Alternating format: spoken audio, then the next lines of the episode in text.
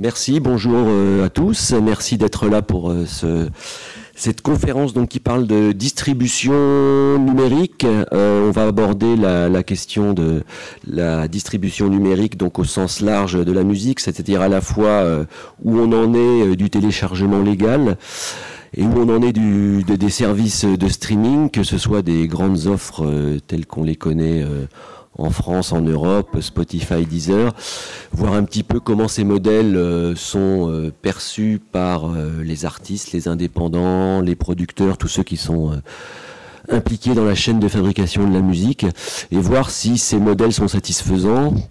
Donc pour eux comme pour les utilisateurs, en termes de prix d'abord, en termes d'usage, et voir si d'autres solutions sont possibles, d'autres solutions qui seraient peut-être plus plus convenable en termes de, en termes de rétribution, de droits d'auteur, en termes de services éventuellement. Pourquoi ne pas imaginer des services peut-être euh, différents de ce que les grands nous proposent euh, Et pour ça, donc, on a réuni euh, trois personnes qui viennent de trois, trois pays différents déjà, trois environnements différents.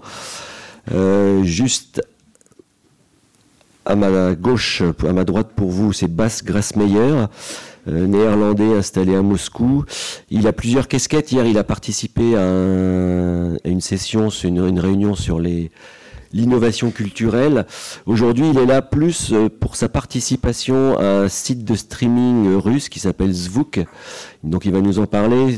Chaque fois qu'il le présente, il nous d'explique que c'est un peu une sorte de Deezer ou de Spotify totalement dédié au marché russe. Le marché russe a des spécificités, effectivement.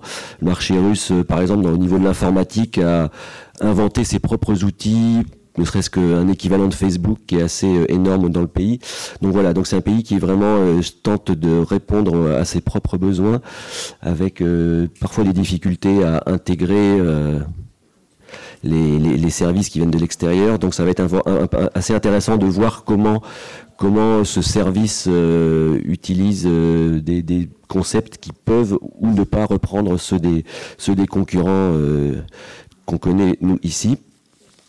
Au milieu, on a Eric Petrotto qui est musicien, mais qui est surtout là en fait pour représenter CD1D. CD1D qui est une fédération de labels indépendants français et qui a lancé une initiative euh, qui justement euh, s'intéresse euh, clairement et qui a pris les choses en main par rapport au problème du streaming et de la rétribution d'artistes, du droit d'auteur. Donc lui aussi, il va un petit peu nous expliquer quelle, est le, quelle, est, quelle était la problématique et quel était le besoin pour les artistes, les labels indépendants de se prendre en main pour éviter de, de devoir supporter les supporter au sens péjoratif, négatif du terme, de devoir supporter un peu ce qui était imposé par l'industrie, euh, l'industrie du streaming et du téléchargement d'ailleurs. Et enfin, tout au bout, nous avons Trond, Trond Tornes, qui vient d'Oslo, en Norvège. Lui, il travaille dans l'industrie du disque bah, depuis pas mal d'années et il dirige euh, une structure norvégienne qui s'appelle Phonophile, qui est spécialisée dans la distribution numérique de musique. Donc, il travaille directement avec des artistes, avec des labels, euh, parmi les artistes, bah, des, Norvégiens assez connus de l'électro comme Lindström, Todd Terrier, Transmat, d'autres artistes euh, bah, qui viennent de la musique classique, du jazz, et puis, euh, bah, et puis des labels, des labels indépendants. Donc lui aussi, en fait, il va nous expliquer de, son point de vue par rapport déjà au marché scandinave qui est assez ouvert au streaming par définition, c'est un peu de là d'où nous vient Spotify, comment comment là-bas le marché s'est développé? Est-ce qu'il comment il le juge? Est-ce qu'il en est satisfait? Est-ce que c'est un marché pour lui qui est déjà mature par rapport à ce qu'on a nous euh, en France euh, et dans les pays où ça a pris plus de temps à se développer? Et quel est quel est aussi le point de vue lui du point de vue de de, de, de, sa de son côté euh, prise de défense et travail des artistes labels indépendants, savoir un petit peu quelles sont les autres alternatives? Est-ce que lui euh, pense aussi à d'autres solutions? Euh, Donc peut-être pour plus, un, peu plus connaître nos, trois intervenants, je vais peut-être leur, demander eux-mêmes de, d'approfondir ce que je viens de dire, de se présenter un petit peu par rapport à leur parcours, puis par rapport surtout euh, au sujet qui nous intéresse et par rapport à leur implication dans, le, secteur de la distribution numérique. Donc déjà Basse, toi on te connaît un petit peu, mais pour tous ceux qui ne t'ont pas vu hier, donc euh, toi tu as rejoins donc euh, qui est un, service qui était déjà créé. Est-ce que déjà tu peux juste nous faire un tout petit peu l'historique de ce service?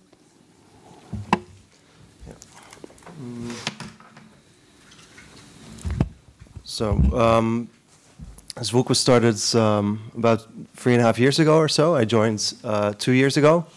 Um, they um, so the way Russian startups typically work is they see a, a concept that's successful in the West, um, and they pretty much copy paste uh, the entire interface, everything.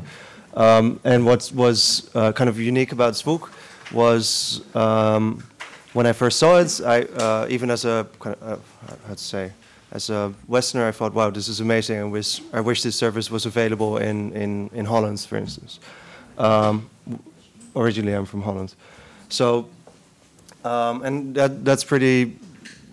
It, it, it's pretty unique. I didn't understand at that time that that was pretty unique, but after moving to Russia and living there for two years, uh, I understand that it's pretty unique for uh, a company to make something that they want to, um, that they hope Western uh, com companies will copy rather than just quickly cloning something. So anyway, we. Um, Initially, we tried to target uh, a rather specific demographic. Um, the only way to access Vogue was with Facebook. Facebook is not the most popular social network in Russia. They have kind of, um, well, a Russian Russian Facebook. Like like I was saying, there's a lot of clones. Um, Facebook is mostly used, especially a couple of years ago, was mostly used by more um, kind of educated people, people from urban areas, people um, uh, that are a little bit more interested in kind of the world uh, outside of Russia, um, and also more interested, uh, or at least have have a more developed taste in music rather than really mainstream. So it was good from the beginning. We could put a lot of emphasis on um, independent music. Um, now we're trying to reach more of a mass market, and um, I, I, think it can be one of the topics of discussion. Now we have to start balancing very carefully uh, what kind of mass market audience expects when they uh, land on a service, and what um, music lovers expect, and what is what is good for the music uh, landscape in general. Um, I think maybe one more thing uh, before before I pass over, um, how we're is probably to illustrate how we're different from for instance, a Deezer or Spotify, etc. Um, we in Russia, people don't have or don't use so often credit cards. Um, people are not used to monthly subscriptions the way uh, as is common in the West. Everything is typically kind of prepaid. Um, I'm generalizing, but that's that's the scenario for like 90% of the population. Um, people are definitely not used to any type of payments around music. Even before there was internet, people were pirating music by buying like bootleg copies everywhere. Um, so we try to figure out a model so that we don't have to confront people with one big price and you get everything, uh, which is like five or ten ten dollars per month. Uh, but rather, we decided to make smaller apps that um, that can target specific behaviors that people might have around music. For instance, bringing parts of your collection offline, uh, or uh, just kind of radio modes, and sell those apps separately. So that the the way to get in is is cheaper and. Uh, uh, it's just easier to make some kind of purchase decision, and since those purchase decisions are also subscriptions, people get used to having a regular payment around music, and when they get used to that, you can hopefully, uh, well, that's our theory, start selling them more. Um, yeah, I think I'll, I'll talk about it more later. okay, thanks. Eric, je vais te laisser présenter euh, CD1D. Donc euh, au départ, 7 euh, labels en 2004 et aujourd'hui 250. Oui, 250 et à travers des partenariats en région avec des fédérations qui sont nées depuis une dizaine d'années à peu près sur tout le territoire. Toute cette énergie représente la moitié des labels français. Cinq, enfin, il y a une dizaine de fédérations, cinq plateformes régionales et une plateforme nationale, cd1d.com, qui représente la moitié, des labels français au niveau de, la matière discographique. Euh, je, voulais, poser quelques chiffres pour commencer, pour expliquer en gros qui on était et pourquoi on faisait, tout ça. 10 ans, 10 ans d'activisme. C'est euh, souvent quand on analyse un petit peu les marchés, quand on analyse un changement du monde, comme, comme on vit en ce moment, on rentre dans ce qu'on appelle l'économie de la fonctionnalité. J'en vois certains qui sourient parce qu'on on, entend ce mot-là de, de, plus en plus fortement, mais cette idée qu'on n'a plus besoin de, de posséder, d'acheter, mais on achète une fonction. Et dans, le, les biens culturels, voilà, c'est le streaming, ça se traduit par le streaming. Vous connaissez bien les services euh, de musique et de vidéo. Euh, en gros, effectivement, on regarde les plateformes. Alors, j'ai un, confrère à côté, euh, à côté de moi qui propose une solution. Et puis, à côté de ça, on regarde les artistes. Et on oublie d'analyser un petit peu le milieu. Et c'est plutôt là en fait, qu'on devrait focuser. Parce que c'est plutôt là que ça dysfonctionne. C'est-à-dire que quand on regarde les plateformes, elles ont besoin effectivement de développement informatique pour justement œuvrer dans cette économie de la fonctionnalité, et elles prennent un pourcentage plutôt, euh, on va dire, correct pour continuer, pour fonctionner, pour développer et pour, pour, se projeter. Et puis les artistes, bah, eux, créent et ont besoin de continuer à créer. Euh, sauf qu'entre les deux, il y a des producteurs. Il y a des gens qui accompagnent, qui professionnalisent, etc. Et vous avez trois tailles de producteurs. Vous avez des industries, des PME, des TPE. On parle bien d'économie. Et en fait, l'accès à ces catalogues, pour que ces plateformes puissent euh, exploiter tout ça et vous l'amener jusqu'à vos oreilles, bah, du coup, il faut euh, avoir des droits. Et quand vous avez des gros, gros, gros catalogues, vous pouvez imposer des règles dans l'économie du partage, dans, cette manne financière qu'il y a à partager, qui déstabilise complètement un écosystème. Et c'est ce qui se passe aujourd'hui. Donc je vous donne quelques chiffres, euh, et puis ensuite on passera un petit film pour vous expliquer l'alternative qu'on essaye de construire, non pas pour remplacer quoi que ce soit, mais pour proposer une solution qui vient renforcer le bas, c'est-à-dire les, artisans. Les quelques chiffres, c'est un acteur aujourd'hui, euh, dont je ne tairai pas le nom, euh, Vivendi Universal, qui pèse plus de 50% du catalogue mondial. C'est-à-dire qu'il possède plus de la moitié des appartements du monde entier. Ça, c'est une première donnée assez importante, parce que ça s'appelle une situation de monopole. Et je vois des gens qui sont étonnés, c'est pour ça que je le répète tout le temps, parce que personne ne le sait, ça, en fait. 53% effectivement du catalogue qui appartient à, une entité. Des industries, il ne reste plus que 3. Donc à eux 3, déjà, je ne vous parle même pas du pourcentage, effectivement, euh, de possession du catalogue euh, pour euh, justement pouvoir exploiter sur les plateformes. Vous avez un millier de petites structures et une quarantaine de PME. Un millier de petites structures qui euh, globalement euh, agissent dans l'émergence, le début de la professionnalisation, et puis surtout créent la diversité. Et bon nombre des artistes qu'on retrouve effectivement euh, dans l'industrie aujourd'hui se sont retrouvés à être développés par des petites structures. Il ne faut pas l'oublier. Et c'est encore comme ça aujourd'hui. Surtout si on veut avoir une liberté d'expression la plus, la plus forte possible. Les autres chiffres, c'est les rémunérations aujourd'hui. Je vais prendre trois cas, je vais prendre 10 heures. Je commence par le, français, quoi. Spotify et puis YouTube. Ça vous donnera un panel. J'ai pas encore les chiffres de bits, mais à mon avis, de toute façon, se situera plutôt vers, euh, vers YouTube et Spotify que plutôt vers Deezer. Je vais vous prendre euh, la taille d'un label comme le mien, parce que les chiffres, je peux vous les montrer. Si j'ai un ordinateur connecté, euh, on peut aller sur le back-office pour vous les montrer avec exactitude. Mais en gros, moi j'ai 3-4 artistes qu'on accompagne et on a sorti une dizaine de disques en 10 ans. Donc c'est vraiment une TPE telle que je vous le décrivais. Un million d'écoutes c'est 1500 euros pour le producteur, pour qu'il puisse continuer à travailler. Ça, c'est 10 heures. Un million d'écoutes, c'est 600 euros Spotify. Donc la moitié moins pour le même million d'écoutes sur Spotify. Et le million de vues, vous enlevez un zéro par rapport à YouTube et par rapport à la rémunération de Spotify. J'ose même pas dire le chiffre tellement que c'est indécent. Donc avec ça, pardon? Bah oui. Et donc, mais je vous parle de la taille d'un petit producteur. Je vous parle pas euh, globalement euh, de chiffres qu'on pourrait euh, annoncer parce que c'est pas c'est pas ce que touche Universal. C'est pas ce que touche Vagram, c'est-à-dire que les PME, celles qui peuvent imposer effectivement des choses un peu plus fortes parce qu'elles existent depuis X temps, elles, elles n'ont pas les mêmes rémunérations que nous. Donc là-dedans, il faut qu'on continue à travailler. C'est très très très très compliqué pour atteindre le seuil de rentabilité, nous permettant de renouveler la diversité. Je vais vous passer le petit film. Et puis ensuite, euh, peut-être mmh. qu'on passera la parole pour euh, garder du temps et puis on amorcera le débat, échanger. Oui, bien sûr.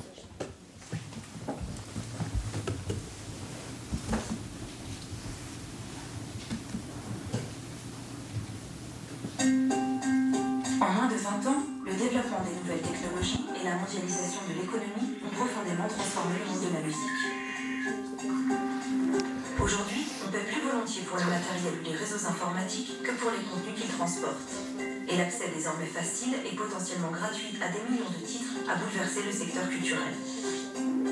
Dans cet écosystème, deux logiques s'opposent. Celle de grosses industries, qui parie sur une musique très formatée et une diffusion de masse, et celle des artisans, qui défendent une certaine liberté d'expression et une diversité culturelle. Depuis dix ans, le poids de ces industriels s'est renforcé et menace la survie des artisans. C'est pourquoi en 2010, artistes, labels, médiathèques, salles de concert, radios associatives se sont réunis pour développer un Touch, une plateforme de streaming équitable centrée autour des musiques indépendantes. Pour accéder à un Touch, il faut être adhérent d'un des lieux partenaires ou souscrire directement un abonnement mensuel. Vous pourrez alors accéder au contenu depuis un ordinateur, un smartphone, une tablette ou depuis des dispositifs tactiles installés dans les lieux partenaires. Ainsi, vous pourrez découvrir et écouter de nouveaux artistes, constituer vos playlists, les partager avec votre communauté et être tenu informé de l'actualité musicale. Touch se veut transparent sur les abonnements collectés qui, à travers une société coopérative, seront dédiés au fonctionnement de la plateforme, un fonds d'épargne solidaire et surtout à rémunérer équitablement tous les artisans du catalogue. À terme, Touch entend étendre son réseau à la vidéo, aux livres, aux œuvres numériques, aux jeux vidéo et réunir des milliers de lieux, soucieux de soutenir les créateurs et leur permettre de continuer de nous surprendre et de nous étonner. Voilà un détouch, voilà le. Ah, on va peut-être l'arrêter. de 20 ans, le développement des nouvelles technologies et la mondialisation de l'économie ont profondément transformé le monde. Ça passe en boucle, c'est magique. En même temps, comme ça, chacun, retient toutes les idées. Voilà le projet sur lequel on travaille effectivement depuis 4 ans pour réfléchir à, cette nouvelle économie et à une manière euh, dont on pourrait euh, construire un modèle économique alternatif. Euh, on a voulu le faire dans une société un peu particulière parce que justement on parlait de bien commun et donc on est en train d'œuvrer à déployer ce système-là dans une société coopérative d'intérêt collectif qui permet de réunir ou de recréer un micro-écosystème avec euh, différents collèges et différentes typologies d'acteurs qui sont soucieux de ce renouvellement de diversité et qui souhaitent effectivement réfléchir ensemble à la reconstruction de ce modèle économique. Donc qui euh, on a repéré comme étant effectivement euh, ces gens soucieux? Les médiathèques sont des gens soucieux. Les, euh, effectivement, les, euh, les MJC, les pôles jeunes, les collectivités territoriales avec leurs différentes euh, cartes culture ou accompagnement d'éducation justement de leur, de leur jeunesse sont soucieux de, tout ça. Des comités d'entreprise, de sociétés qui sont soucieuses de vouloir euh, euh, accompagner effectivement leurs employés différemment peuvent effectivement devenir des partenaires, etc., etc. Et donc à chaque fois, on leur propose des outils numériques, en l'occurrence cet outil-là numérique avec euh, pourquoi pas de la médiation culturelle autour. Enfin, euh, on leur donne pas juste euh, l'outil comme ça, on, les accompagne bi- bien évidemment euh, euh, assez fortement, et eux offrent gratuitement à leurs utilisateurs cet outil et payent ce qu'on a appelé une contribution créative territoriale à la société coopérative. Et c'est cet argent qu'on répartit équitablement. Quand on parle de streaming équitable, c'est pas un, un jeu de mots pour faire du greenwashing ou je ne sais quoi. C'est la réécriture d'équations économiques qui nous semble être plus juste. C'est-à-dire, euh, on a analysé que ce qui faisait la force de cette aventure, mais ce qui fait aussi la force d'un Deezer, d'un Spotify ou de la plateforme dont nous parlera notre collègue euh, en Russie, c'est que c'est la, grosseur du catalogue. C'est-à-dire c'est qu'à un moment donné, on puisse proposer tout ça. Et dans tout ça, bah, il y a de la musique expérimentale et puis il y a aussi euh, la chanson française ou la chanson russe à succès. Et donc, du coup, on s'est dit, bah, une part fixe, parce qu'on est contributeur de matière créatrice, c'est important. Donc, si vous êtes un gros contributeur de, ma- de matière créatrice, de titres, bah, du coup, vous avez un petit peu plus dans cette part fixe, mais il y a une part fixe, que vous soyez écouté ou pas, quoi qu'il en soit, parce que vous êtes euh, contributeur et qu'on vous a repéré en tant que tel, bah, du coup, vous avez une part de rémunération. Et ensuite, bien évidemment, une part, 40%, qui euh, répondent à l'audience euh, et que vous soyez payé un petit peu plus parce que, bien évidemment, euh, vous êtes plus écouté que, que votre voisin. Par contre, on pourrait aller un petit peu plus loin pour régler quelques effets de distorsion. Euh, des règles qui existaient d'ailleurs dans le monde du physique et qui ont disparu comme ça par enchantement euh, dans, le monde du, streaming, c'est de se dire que la nouveauté peut être peut-être un peu mieux payée que le back catalogue pour pas servir la politique de rente et pour favoriser et donner envie toujours de créer effectivement de la nouvelle matière. Donc nous on a mis euh, une décote de 30% pour des albums, des titres qui avaient été identifiés comme ayant plus de 3 ans. Et donc ce qui permet comme ça de régler voilà, quelques effets de distorsion et de payer équitablement tous ces contributeurs de matière. Voilà. Eric, merci. Donc on va passer à la troisième présentation, donc Tron Towns de Phonophile. Tron, donc toi tu as une petite présentation pour nous expliquer ce qu'est Phonophile. Après on verra effectivement comment Phonophile se, s'intègre dans le, le, le, paysage à la fois scandinave et pour l'export et pour le, tout le bien qu'il peut faire à, à ces artistes. Okay, thank you very much. Thank you for for inviting me here and uh, letting us speak. Um, Phonophile was started 15 years ago. Um, some wise heads in Norway put uh, sat down together and they were saying, okay, what is happening now in the future? Because the um, music industry as we see it today is going to change radically. And we're going to be part of it, but who is holding the stakes? Who is going to decide what the prices is going to, be? And uh, what will the market look like? So uh, what they did was we're going to start a company doing digital distribution, owning the distribution lines for ourselves instead of being in the hands of major companies. Um, this was way too early, of course. So um, there was no money, there was no stores even, um, just Napster basically. And um, what I found out, okay, we need to build a store. So they did.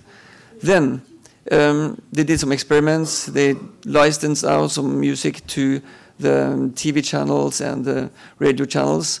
After that, they found out we can also sell music directly to the audience. This was a hard and uh, road. But then iTunes came along and built the whole environment for exactly this. And um, we were working in a company called Arts Pages, which was parallel to Phonophile, also starting at the same time.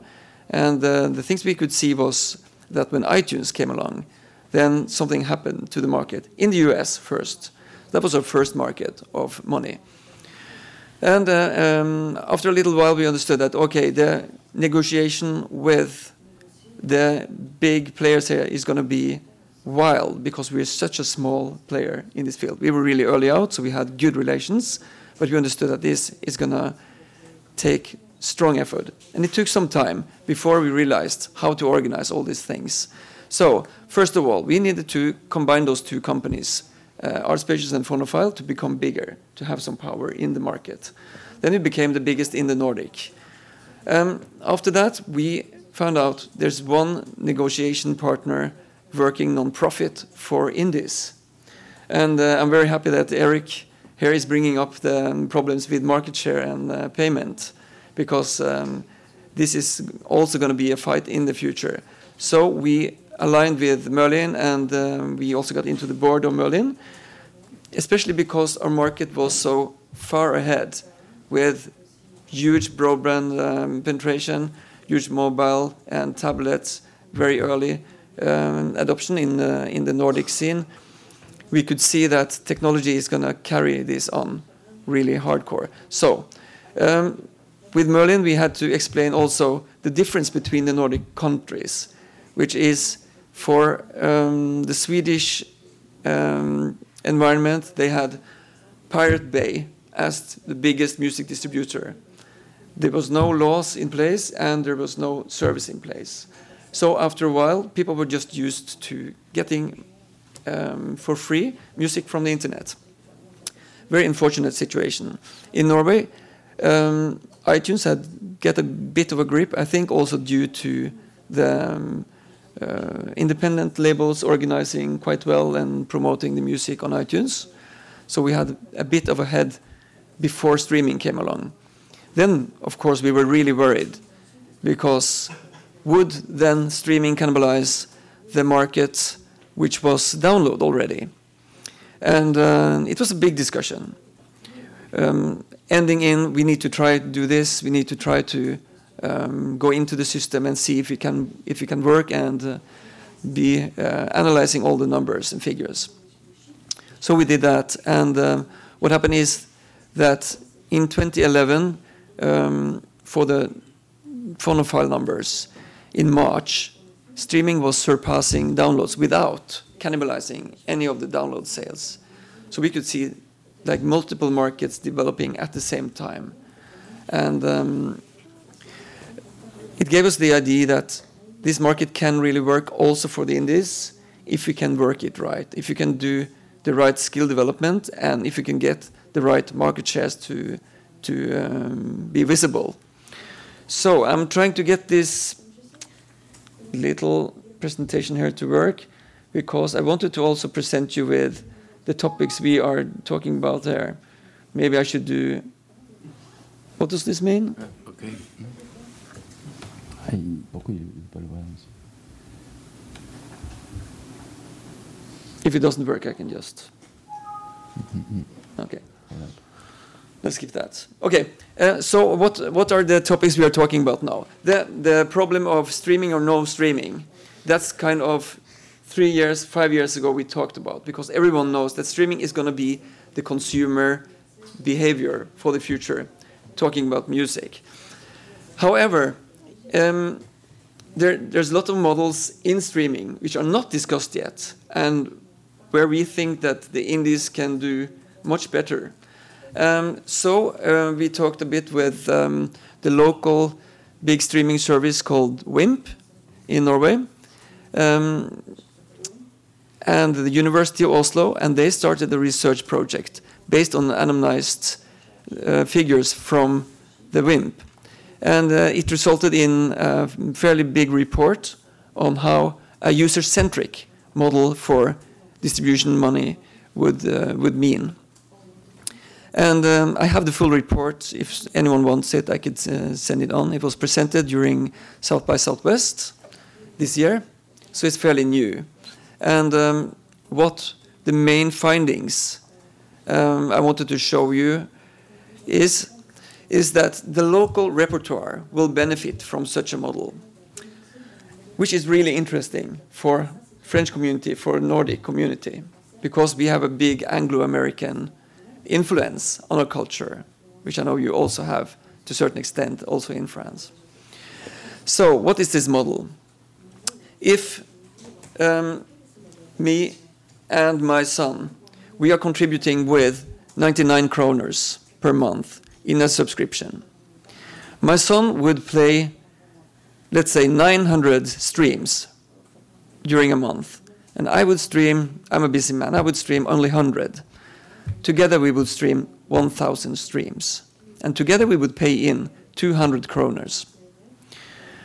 All of our money is distributed pro rata per stream, which means that my son's artists the artists he liked to listen to would get 80%, sorry, 90% of the income combined from the two of us.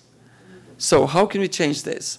The user centric model would mean that you could actually distribute the money from each subscriber shared on the streams that each subscriber had held.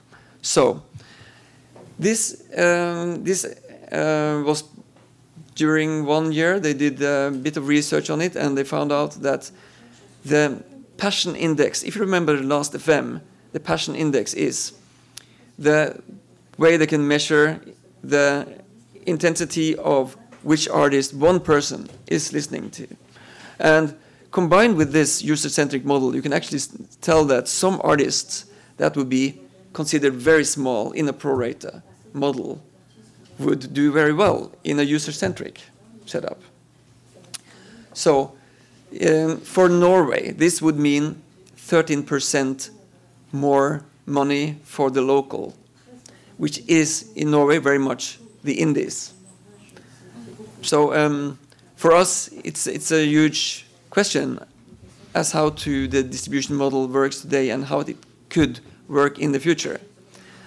So to work with this, we need to organize. And um, as I mentioned, Merlin was a very good organizer um, because of its non-profit nature. And um, the, the moment the moment uh, the moment we start paying to Merlin, um, it was quite a high percentage. That that is now like the third of what it used to be because the revenue is growing very fast. So no one really considered that to be a showstopper anymore. And um, uh, with this, we could see that also other uh, matters is coming up, like market share. so um, there's um, through the AM conference in London this year, um, Charles Caldas of Merlin, he presented some figures on how it looks when you look at the market share presented as the Nielsen Billboard percentage of market share.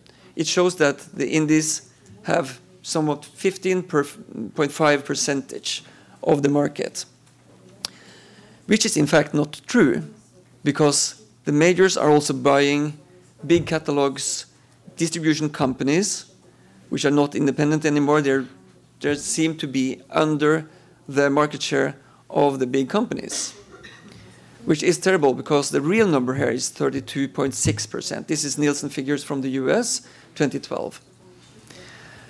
So I have these graphs also, and um, uh, I can send this presentation also mm. to you guys. Mm. So it's just to show that there's there's lots to do from the independent sector side to um, continue fighting for the rights. And uh, as Eric, my colleague, mentioned here, there's no doubt that the innovation contribution from the indie sector is very high. And we were looking at some companies in Norway to see also the exports numbers. And it seems like the biggest company, uh, which you can guess is Universal, they would have an export rate of 8% of the repertoire they sell. Well, we would have a 45%. So the export um, aspect is really also important, I think, for democratization of music, also for innovation in music.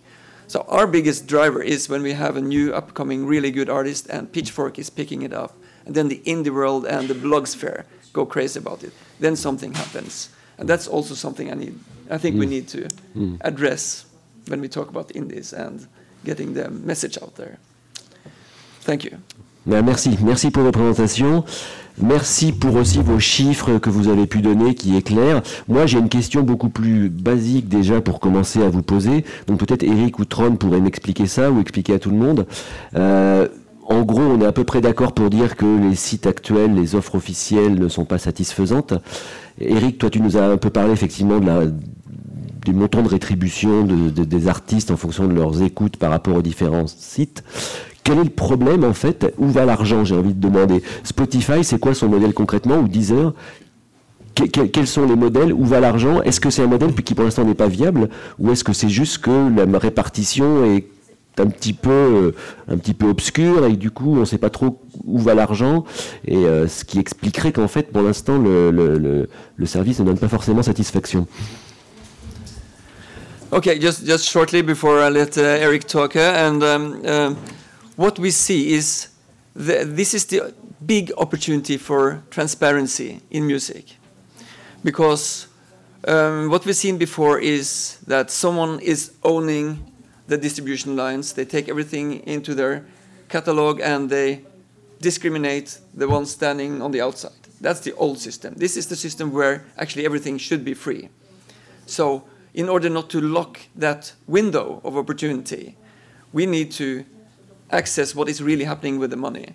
What we can see is the shared cake that is really uh, transparent as for today. So we believe that nothing is bad there. But then and this was also something that Merlin addressed earlier this year. There might be someone cutting off that cake before the cake is presented. Because if you are a huge company, like you were mentioning, was it 53% market share? Yeah.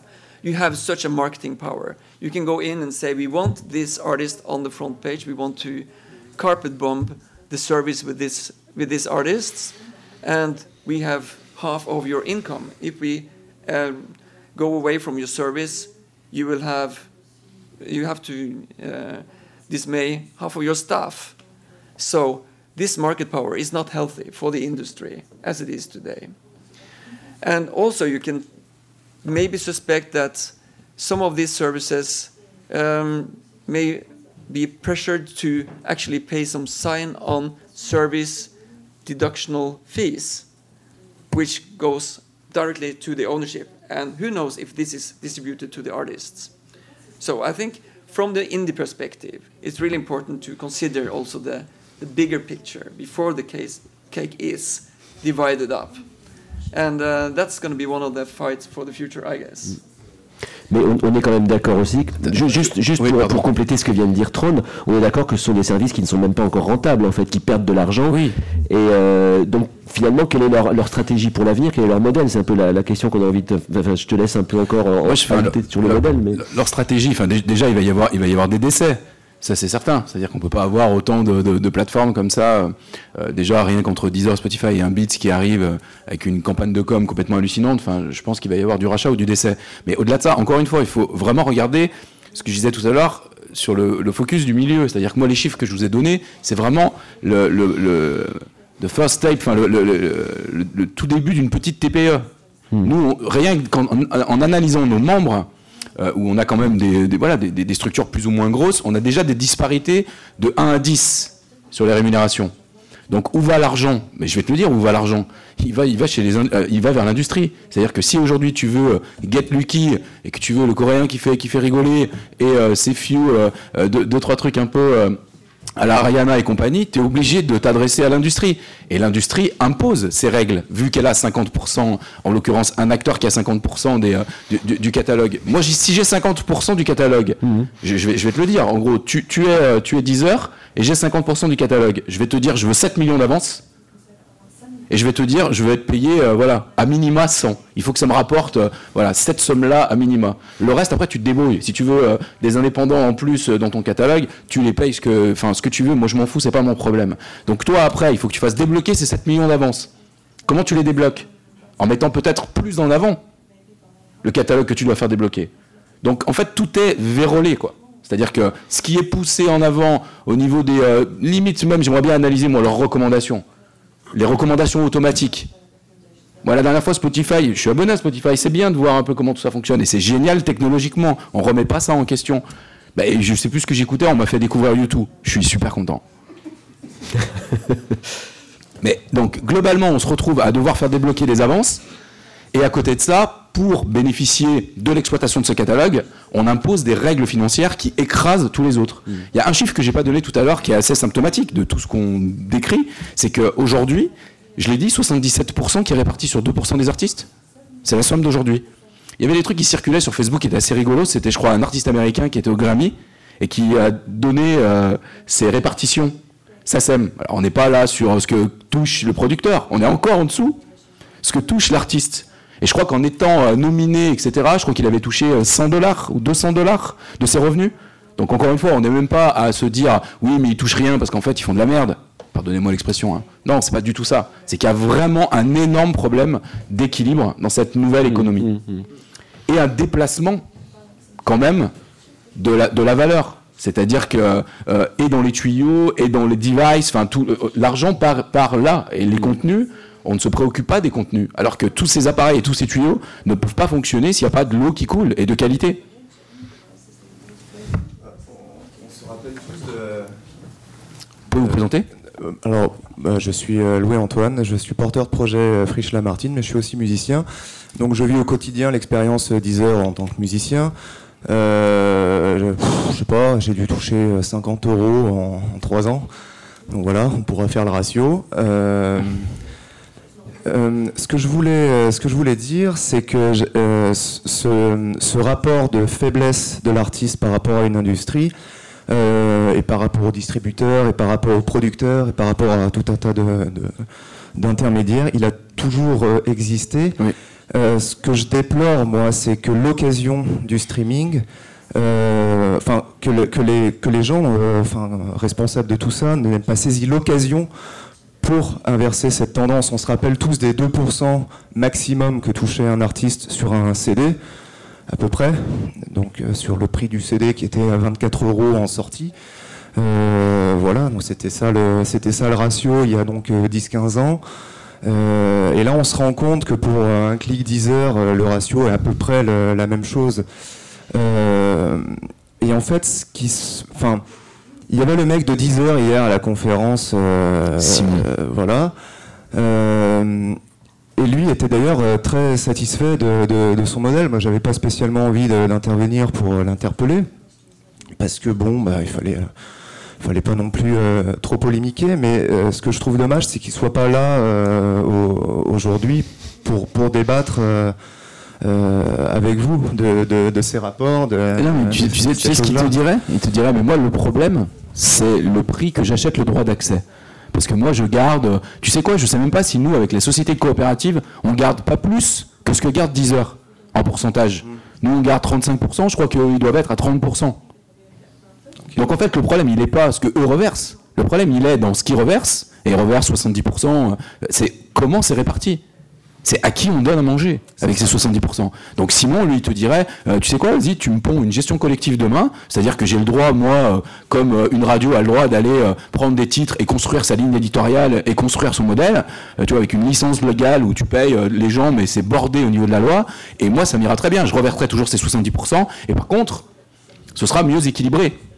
Mais je- enfin, moi, je pense que le problème, il n'est pas du tout avec les plateformes. Donc un, du tout. c'est un mec qui s'est heurté au, au, au Mais bien sûr. des, des majors, donc il se prend dans, dans, dans la gueule, ce qui a toujours en fait existé Sauf depuis. que euh, Internet amplifie, ça industrialise. Qu'est-ce que c'est d'autre avec ces outils qui vont de plus en plus vite Est-ce que des affaires de for- rapport d'échelle alors à ce moment-là Et puis aussi, il ne faut pas oublier qu'il y a 15-20 ans, euh, la situation du disque était meilleure. Il y avait quand même beaucoup plus de majors, il y avait moins de concentration Voilà, aussi. il y avait plus Alors, d'acteurs. C'est c'est là où je voulais euh, aussi en venir, c'est que hier euh, à la conférence, donc là c'était média.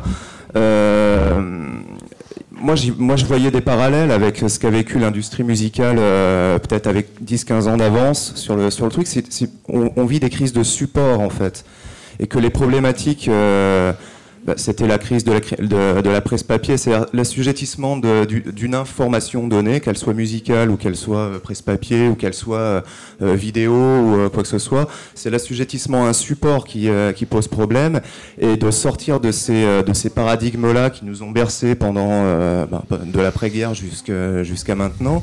J'ai l'impression que c'est plutôt ça le, fond du problème. C'est une affaire de, changer les comportements et que sur ces mutations-là, les uns et les autres puissent s'y retrouver. Et c'est des crises de fond là pour le, pour le coup. Bah, c'est ça qui est compliqué quand on est dans ce genre de sujet, c'est que là, sincèrement, il faudrait plus parler de streaming, mais parler d'aménagement du territoire et parler de euh, fiscalité à l'ère du numérique. C'est-à-dire qu'en gros, on n'a pas de fiscalité euh, qui est construite à l'ère du numérique, on est encore sur une fiscalité post-révolution industrielle, c'est complètement aberrant. Donc Voilà. que ce soit des questions de santé, d'éducation et de culture, là où on est bien euh, dans le champ de la culture, rien n'est adapté. Et donc on subit, ben, du coup, c'est le Far West en fait. C'est juste une forme de civilisation d'une nouvelle couche qu'il faut qu'on construise, et on en est au balbutiement de la manière dont il faut qu'on articule tout ça. Et ça ne peut être qu'effectivement une force publique qui s'accapare de ça. C'est des choses toutes bêtes, mais l'aménagement du territoire, je vous dis, c'est des tuyaux. Là, c'est des, des centaines de millions d'euros qui sont investis avec de l'argent public pour qu'on puisse mettre des tuyaux pour conduire un pays vers une forme de modernité, c'est-à-dire amener euh, la fibre optique chez les gens sans se préoccuper de qu'est-ce qui va passer dans ces tuyaux. L'industrie est prête. Elle, elle, va, elle sait ce qu'elle va amener comme tuyau. Mais comment on fait exister la diversité dedans? Donc peut-être que c'est des politiques publiques à construire et donc à faire des, des, oui, des, passerelles entre euh, des services culture qui réfléchissent à tout ça et puis euh, des services d'aménagement qui, eux, doivent conduire le pays vers le 22e siècle. Mais c'est des enjeux qui dépassent euh, nos simples effectivement discussions de le streaming, comment on se répartit. De toute façon, enfin, moi je connais pas un modèle, on pourrait parler de patate ou de carotte ou de voiture, je connais pas un modèle qui peut arriver à laisser le marché organiser les choses quand on a un acteur qui, enfin, ou trois acteurs qui écrasent tout. Je vois Romain là qui est en face de, moi qui travaille pour Newstank. Là on est dans des modèles, on pourrait faire 40 000 parallèles sur euh, fermer quelque chose à l'ère du numérique. C'est quand même dingo de se retrouver avec une plateforme fermée. Nous, un Detouch est fermé. Tu vas sur, euh, euh, tu veux aller écouter de la musique sur un Detouch, tu ne peux pas. Si tu n'es pas euh, adhérent euh, à la bibliothèque euh, de Lyon-Pardieu, parce que je vois l'un de ses représentants au fond, ou si tu n'es pas à la bibliothèque de je ne sais quoi, à la MJC de je sais pas quoi, ou que ton fils est je sais pas quoi, ou que tu n'es pas adhérent d'une ville qui s'est préoccupée de tout ça, tu ne peux pas écouter. Et tu ne peux pas effectivement avoir le service. Là, pour la presse, c'est la même chose. C'est les nouveaux modèles qui disent on, crée une économie, donc on va aller chercher des gens qui sont prêts à payer pour une, information de qualité ou une manière dont on véhicule une information autrement. Et on ouvre le sésame, effectivement, une fois qu'on est affilié à ça. Mais donc, du coup, on prescrit autrement et on reconstruit économiquement les choses. Et quand on analyse ce modèle-là, ou quand on va analyser, par exemple, le nôtre, on se rend compte que sans argent ou volonté politique forte, bah, du coup, c'est un petit peu compliqué de faire exister cette diversité-là.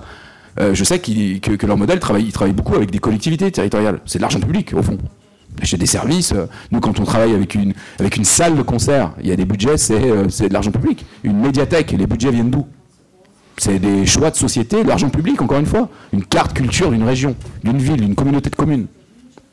Donc c'est des vrais enjeux de société. Tron voulait ajouter quelque chose Pardon. justement par rapport à la, à la question qui était posée. Yes, thank you. And um, um, what I want to say is um, streaming is part of the solution. It's a technological, really smart setup, and uh, for the indies, is a big, big window um, to get to a global market with innovative music. However, there will always be issues with market power, and that's what we are seeing now. But just to be clear, take you back to the Swedish example. There was no music sales almost in Sweden. It's a very clear example. That's why I'm using Sweden in, instead of Norway. Then um, they implemented um, the iPad, like a bit similar to um, uh, Hadopi, and um, uh, they introduced a service from a commercial actor.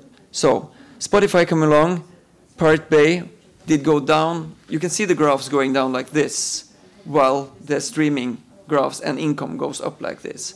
So it's a big common project with technology companies investing lots of money into making infrastructure, and with license uh, licensees taking their music to the market and risking lots doing that. Also, the model is changing as they do it. And then for the user to be able to pick up and start using this. It's a big, big environment. Within this environment, the indies can live really well. However, with very experimental music, we need to think otherwise, I think, do global uh, channels for uh, the audience which is really into this kind of music. And we need to consider all the income streams because it used to be few income streams for an artist, well, as it's now, huge amount of income streams, and those streams need also to be taken upon. So, um, what we are doing about this in the Nordics is we start to develop the marketing skills of uh, the indie labels, because when you sold a download, you could do a marketing campaign for one month, three months. Then the downloads was sold and people started listening to the downloads. However, now in the streaming world, it takes much more effort, much more energy and people to sit down and actually do the marketing day by day. And it can last up to three years for an album. Some of the albums we plan is three years marketing budgets. So it's very hard for some of the indies to come through this gap of cash flow because they, they were used to getting back after investment within six months the money they invested. Now the risk is spread over three years, and that might also be a positive risk. But in very many cases, releasing very many things would give you too much spreading. So what, what we see now, that might be a structural problem, is that also indies are cutting down on the number of releases in some, in some, uh, to some mm-hmm. extent. Mm-hmm. So that's, that could be a structural problem. Mm-hmm. What we have told the government is that it's really important now to stimulate the innovative part of the music, because that is, after all, what is bringing music on as a field. And that is why we have such a big audience in the world connecting to music, because it's constantly reinventing itself and developing. And that we need to keep. A question for you. Euh, J'ai une question donc du coup à, poser à Bass, juste pour comprendre comment Zvuk s'est implanté en Russie, dans un pays justement où tu le disais où le, piratage était vraiment très très important. Tu disais que le modèle était relativement, euh, enfin c'est- tu, le compares souvent à un Deezer, tu dis que c'est un Deezer russe, mais sur le fond, sur le modèle économique d'une part et sur le mode de, rémunération des artistes, des producteurs, quel est vous le enfin quel est le modèle qui a été euh, adopté en fait?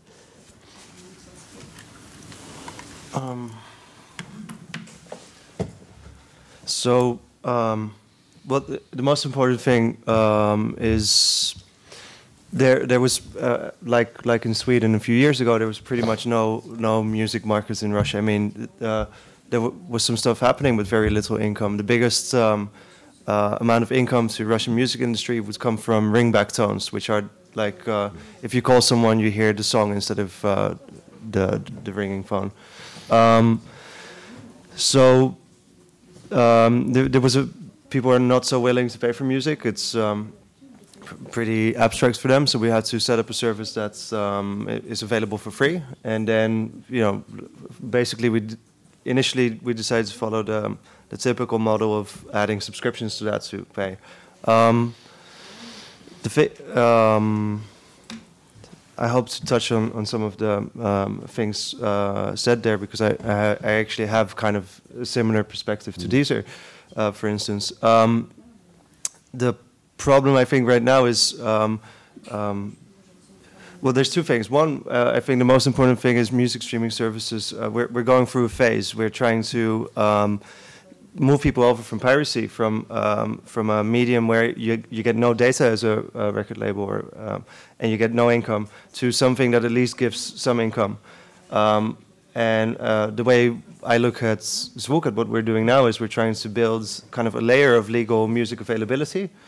Um, and the now, because of the way standards kind of license agreements work, um, um, the easiest model to add to that is kind of subscriptions model. Um, actually, it's it's pretty with with the market power uh, mentioned before. It's pretty difficult to be innovative because um, if you want to have a big successful music streaming service, you need to have that like 50% of catalog. Uh, but if you come with some feature or whatever that uh, a major label might find scary or doesn't like, they will not license you, or they will ask for uh, extreme amounts of money that they know you probably don't have, mm. and um, and basically you cannot launch that feature. So this market power, I don't want to complain about major so much, but the market power also um, is a potential threat to to innovation. Um, so in any case, what we're trying to do um, first right now uh, is try to build a solid foundation with um, millions of people paying for music in some way uh, at different price points, starting from one dollar per month up to uh, five dollars per month, because Russia has different um, uh, kind of uh, disposable income, so prices are a little bit different from here. Um, but then, so then you you have uh, a foundation, and on top of that foundation, because you said earlier um, the the thing that can be charged for is the functionality. So why is streaming itself like the only big functionality charged for? Uh, we looked at Russia. Digital content market in Russia is 97% games, and uh, 2% film, and like kind of 1% music and books. Um, and I think the gaming industry has it right. They uh, offer their um, kind of content for free, and they charge for features for certain interactions. So what we want to do is um, we're depending on the um, kind of current licensing structures for uh, being able to be a platform that offers um, all this music for playback to, to our users. But once you have all those people listening, once you have all those people on the service, you can start doing other stuff. You can start building things on top of that. And you can do those things directly with uh, the management of artists or the management of, of uh, or the artists themselves. Um, there's, I think, two important dynamics of music streaming services. Um, the way they currently work, what you were saying about the 900 and 100 plays, um, or, well, or the way they should work actually. Um, it's very important for uh, a label or for an artist to kind of monopolize people's attention to keep them on you so that you get the most uh, the, the, bigger amount of money from their uh, subscription fee. At least that's that's how you're suggesting it should work. Um, additionally um, there there's a lot of stuff that can be done that that's not really done by big streaming services. Um, so what you have is you have people's profiles, you have people's uh, taste in music, you have people's kind of connection to artists, and um, I think it's important to start socializing that and gamifying that. So um, the way I imagine uh, Zvuk evolving and hopefully uh, other companies is you have kind of a monthly subscription, and on top of that, there's some uh, interactions you can do. So um, for instance, you can say the top uh, 100 fans of an artist. Uh, uh, an artist can offer certain opportunities to their fans. The top 100 fans get into the weekly uh, uh, live Q&A on Skype or whatever. You can either kind of compete your way up into that into that top by being active on the service, by I know contributing, by interacting with other fans of this artist, or you can pay your way in. Um, it's kind of similar to how games work. You can either spend a lot of time earning, I know, coins and whatever, and, and purchase some uh, power-ups, or you can just uh, take a shortcut, buy some like digital coins, and um, uh, buy those power ups. Um, so then, if you make it really black and white, you have kind of two types of users. You have the type of people who will never uh, spend money, uh, or they're not ready to spend money because maybe they're students or whatever, um, but they have a lot of time and a lot of enthusiasm. And then you have people who have less time, like like you were saying about yourself, um, but are are more able to spend money. Actually, I think that's uh, all of us on this table, um, and more willing to spend money. And the idea is, uh, I think these platforms should figure out a way to kind of equate the value that the first group generates, um, um, and um, offer them stuff that they can unlock that the second group kind of uh, monetize, uh, pays for. Thanks. Um, I think it's, uh, it's really exciting to see how creative and brave a service like Swook can be in a market which is quite uphill. Um, and it, it is a very different um, market when you look at the Russian market and let's say the Nordic market. Maybe like oppositions, but also there's really many similarities, and especially in developing new products. I think that is um, where we could look to services like Swook to see how do you develop those products and how can you add services on top that people would pay for. We've seen in Norway, we've seen one really good initiative from uh, WIMP doing the um, the lossless format, sort of. It's called WIMP Hi-Fi, and they double the price, and um, you can actually hear the difference. It's a very good sound quality, and that's aimed at people who have good stereos. You know, the Logitech speakers. It's now it's finally the time is that they are in, in the bin and people are investing in more music uh, equipment again, which is good for good music. So um, um, we are welcoming that, uh, and also with streaming, I to say that this is a big opportunity because now the mainstream is going into a conversion where they actually start paying for music instead of buying one CD per year for Christmas.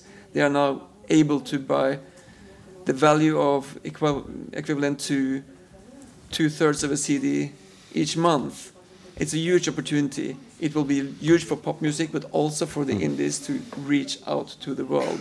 So there's lots of fights we need to do in terms of fighting for internal respect for the indie in this um, music. But also there's huge opportunities in terms of how we can approach the world. And I think we need to also learn lots from each other in the indie sector. Thanks. D'un d'un point de vue plus général, est-ce que finalement, est-ce que l'erreur, ça n'a pas été pour, des, pour ces services-là de reconstruire des espèces d'immenses euh, supermarchés, enfin c'est même plus des supermarchés, c'est carrément des centres commerciaux de la musique où on trouve à la fois tout, où on, donne l'illusion que c'est gratuit dans un premier temps si on a envie de ne rien payer, si ce n'est qu'on a de la publicité, et finalement que les gens euh, s'en servent sans trouver forcément ce qu'ils cherchent. D'ailleurs, ils cherchent pas forcément quelque chose parce qu'il y a à la fois tout et, tout, et euh, c'est difficile de s'y retrouver. Comme, tu disais, les recommandations sont un petit peu euh, étranges, et du coup, c'est des services qui finalement ne contentent pas les vrais, amateurs de musique. C'est des trucs qui, qui sont un peu à l'heure. Tu crois Enfin, c'est- quand même assez génial technologiquement, quoi. Technologiquement, tout à fait. Et même Ouais. au-delà de ça, enfin, je veux dire, enfin, si, si vous utilisez ces services-là, enfin, vous vous rendez compte que, enfin, si, Technologiquement, et que vous êtes passionné de musique, vous, il y, a- il y a de quoi, il y a de quoi se marrer. On parle vraiment de, de problèmes d'équilibre. Moi, je voudrais revenir à ce que, ce que tu disais tout à l'heure, euh, tu sais, sur Merlin et puis euh, sur l'histoire des droits et les opportunités. Enfin, je te trouve très très optimiste et c'est génial, hein, c'est super. Mais tu vois, en ce moment, il y, a des- gros problèmes, par exemple, sur euh, euh, les indépendants veulent pas et les indépendants à ces échelles-là, hein, au au niveau international, ne veulent pas signer avec YouTube. Donc on parle vraiment à chaque fois du même, de la même problématique, c'est du partage de la valeur, mais non pas sur euh, la manière dont on peut euh, jongler, jouer technologiquement avec, euh, avec, enfin, euh, avec ces algorithmes, et, etc. Tout à l'heure je parlais d'un exemple parce que ça m'avait fait sourire qu'on essaye de me faire découvrir YouTube, YouTube ou, ou, ou Muse ou je ne sais quoi. Enfin c'est assez rigolo, mais au-delà de ça, ça, ça, enfin, quand on est passionné de musique et qu'on veut jouer, vraiment, le, le, enfin, le, ça marche quoi quand même. On ça parle, marche. de, on parle de jouer du coup. Enfin, je Oui, enfin, de jouer, je veux dire. Il y a quand même pas mal de gens qui sont vraiment des, de- voilà, des, des grands fans de musique et tout, qui s'y retrouvent pas parce que voilà, parce que c'est. C'est vrai, tu, tu- toi tu as des, des exemples concrets de. Ouais, ouais, j'ai des exemples autour de Alors moi. après, il manque des catalogues. effectivement. Mais c'est comme si tu les mets dans un centre commercial et que tu leur ouvres toutes les portes de la musique. Alors ils vont être à la fois excités, ils vont jouer, mais un peu perdus aussi. Il manque des choses.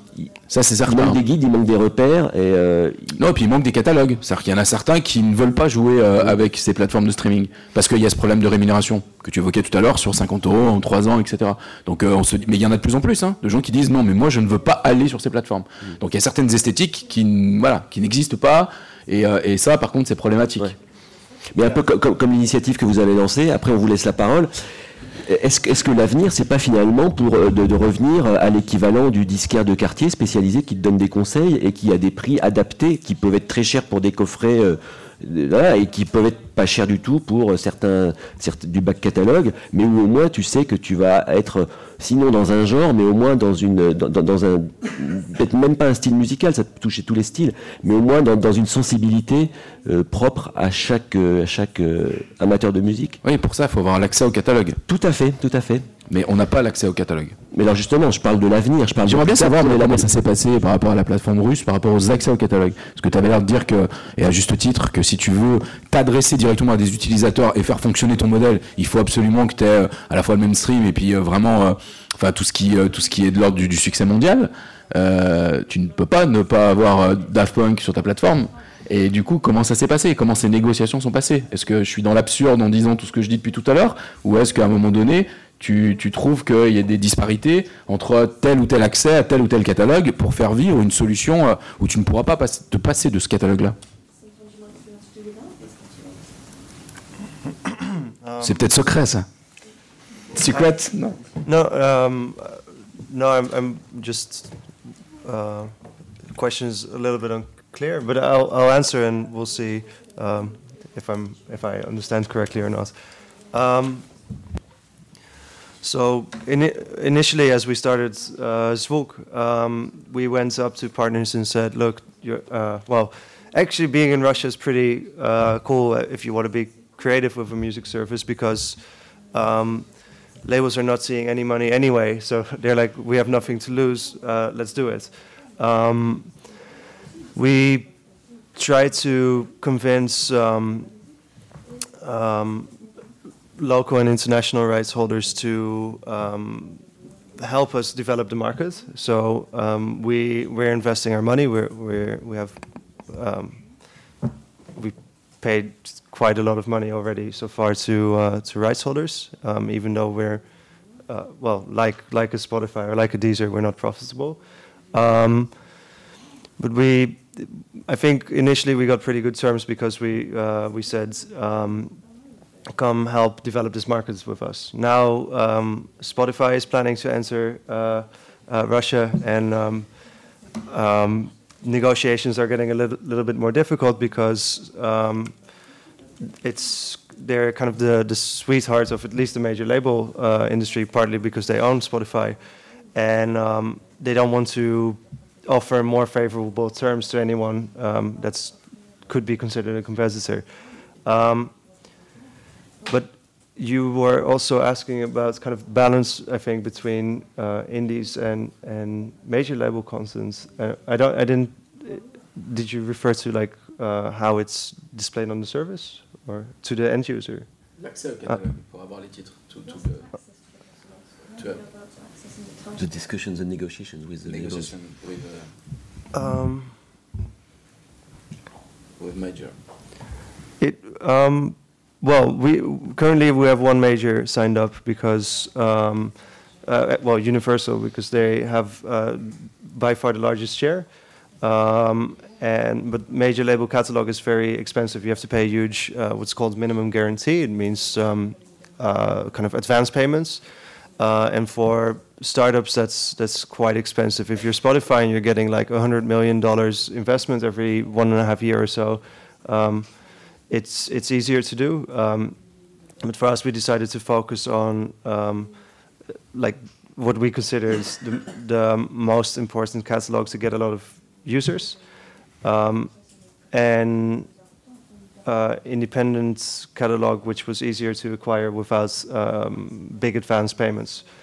Um, let's see, and then um, yeah, that I, I, maybe it answers your question. Est-ce qu'il y avait des questions à ce, à ce niveau de la discussion?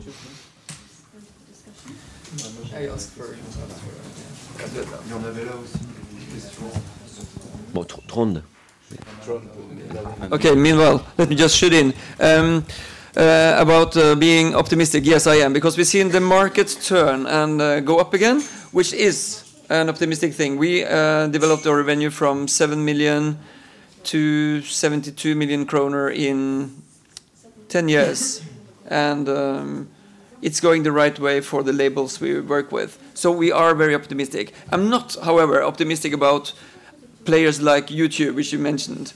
Um, they, they underpay, as far as we can see now, they underpay everyone, and it's, uh, it's not a good way to bring on uh, huge market power, which the whole company has got. So um, um, we hope that they will reconsider or that the indies and the whole music industry sees that all the telcos and the big big companies in the world they actually earn so much money on our content so we should uh, value what we have and uh, dare to challenge the models that are undermining our the respect for us as uh, as uh, to the artist label relation i just have to add since you, you were mentioning that um, earlier that there's deals between the artist and the label which we don't even know about. So we don't always know about the distribution of the money that we give to the label, to the artists.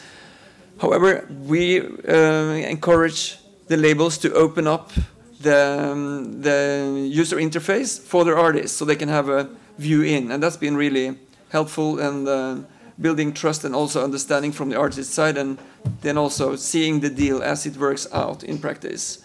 Uh, transparency is a key word, I think, also for the indie sector, because it's easy to say transparency and talk upwards, but also I think we need to apply that to ourselves. Des alors j'ai euh, deux petites questions, mais plutôt pour, euh, pour Eric. Euh, la première, c'est savoir déjà un petit peu si tu peux dresser un petit bilan justement d'un détail. Ça fait déjà plusieurs mois que le, que le, système est, lancé. Tu parlais de nouvelles équations économiques, savoir déjà le, bilan que vous en tirez et comment finalement cette meilleure répartition elle profite au label, comment, enfin voilà, qu'il y a un petit bilan déjà à faire. Et la deuxième chose, c'est d'ordre plus général, mais c'est ces inquiétudes sur le streaming. Finalement, ma question est plutôt de savoir si on, on manque pas un peu de recul par rapport au modèle. Le téléchargement, quand il est arrivé il y a une dizaine d'années, on avait exactement les mêmes inquiétudes. C'était la, première phase de la transition numérique. Euh, je pense que les labels, les, artistes étaient aussi très inquiets de la morcellisation. Je ne sais pas si c'est un terme euh, vraiment euh, propre, mais voilà. On, avait peur déjà que le, voilà, ce, gâteau se répartisse plus équitablement. Dix ans après, cette question se pose plus. Est-ce qu'avec le streaming, finalement, aujourd'hui, on manque pas un peu de recul Est-ce que les usages sont vraiment suffisamment développés pour pouvoir avoir un recul nécessaire? Enfin voilà, euh, savoir si euh, finalement ce, manque de recul, il n'est pas euh, central finalement dans l'analyse qu'on fait du, streaming aujourd'hui. Juste pour appuyer ce que tu ce que tu viens de dire, en gros c'est vrai que moi je suis allé au Midem là en, fin janvier, tous les acteurs de la musique entre guillemets étaient très satisfaits pour une fois du streaming, mais tous s'accordaient à dire que c'était un modèle d'avenir, que pour l'instant personne ne s'y retrouvait concrètement quoi. Donc je sais pas si vous serez bah, d'accord avec moi. Je sais pas qui, qui était satisfait, mais moi je vois, j'entends parler encore de c'est ça, oui. voilà, c'est ça, oui. Ah bah oui, oui, non, mais c'est si, les majors, parle avec bah, les, les, majors et tout ça. Là, il y a encore des licenciements hein, chez, euh, chez quelques PME dont je, je tairai le nom, quoi. Et euh, alors, je vais commencer à répondre par ta deuxième question. Euh, un manque de visibilité, il y a quand même un chiffre d'affaires qui a été qui a fondu, enfin, qui a été divisé en deux global de la musique en, en même pas 15 ans. Donc je ne sais pas s'il faut se satisfaire de ça, parce que euh, c'est ce qui a engendré un phénomène de concentration. Hein. Moi, je suis pas là à vouloir euh, euh, taper sur, par exemple, l'industrie en disant que c'est les grands méchants. C'est très très important une industrie dans un écosystème global. Ça commence à devenir problématique quand il y a un phénomène de concentration. Enfin, depuis qu'Universal a acheté EMI, je trouve que là, on, on, on commence à être dans, dans l'absurde, parce qu'on dépasse cette fameuse barrière de 50% d'accès et compagnie. Mais le download, on était encore dans l'économie traditionnelle. Tu achetais pour posséder, pour posséder quelque chose. Les premières craintes étaient effectivement la fragmentation. Mais déjà, c'était presque des craintes déjà artistiques. Quand on est musicien à la base et qu'à un moment donné, enfin je sais pas, on ne demande pas à, enfin, qui a demandé la permission à Lou Reed ou, à je ne sais qui d'aller d'aller prendre son album et de le découper en rondelles et de dire ah, bah, c'est comme ça que ça, ça va ça va ça va s'écouter ton truc. Enfin il y a quand même juste euh, on peut peut-être réfléchir en œuvre. Enfin c'est peut-être des choix aussi artistiques à la base. On a demandé rien à personne et on a on a fait. Alors déjà là ça fragmentait euh, effectivement l'économie, c'est-à-dire que là où on pouvait euh, vendre un album entier et, et qu'on savait qu'on avait cette manne financière potentielle pour en recréer un autre, bah, du coup là on se retrouvait avec quelques titres euh, éventuellement achetés et donc là voilà euh, ça a commencé à être divisé par deux. L'économie de la fonctionnalité, enfin le streaming, là c'est complètement euh, autre chose. Enfin moi j'ai quand on a lancé cd1d.com où on vendait en direct et ça fonctionne encore, hein, moi j'étais pas inquiet sur la partie download. Je me suis dit avec des circuits courts et en s'adressant à des publics de niche etc. Dans une économie traditionnelle où on s'adresse à des personnes qui veulent une chose précise on peut inventer autrement les choses. Et même artistiquement, on voit bien qu'on tend à ce qu'il y ait de plus en plus euh, l'émergence de EP et moins d'albums. Donc voilà, on essaye de passer par d'autres phases avant d'arriver vers une œuvre un peu, plus, un peu plus grande. Là, dans la fonctionnalité, toi, ce que tu écoutes, moi, si franchement, ce que j'écoutais sur Spotify, si on rémunérait mes 120 euros à l'année, là, si on les donnait aux gens que j'écoutais, déjà, je serais satisfait. C'est pas le cas. Il y a des espèces de lissages comme ça où on prend la manne financière globale et on la répartit. Et euh, ce que mon voisin, mon voisin appelait les minimums garantis, ça s'appelle des avances dégueulasses. Et en gros, ben voilà, on est obligé pour avoir ces accès à ces catalogues de faire glisser la manne financière. Vers, vers, vers, ça. Donc c'est pas, pas tout à fait les mêmes modèles, euh, Romain. Mais, mais bon, après, euh, t'es peut-être pas d'accord. Sur le bilan d'un touch. Non, je dis, c'est pas que je suis pas d'accord, mais qu'il y a 10 ans, je pense que vous et la plupart des années, vous étiez inquiets de. Bah, à juste titre. Qui pèse aujourd'hui 80% du téléchargement.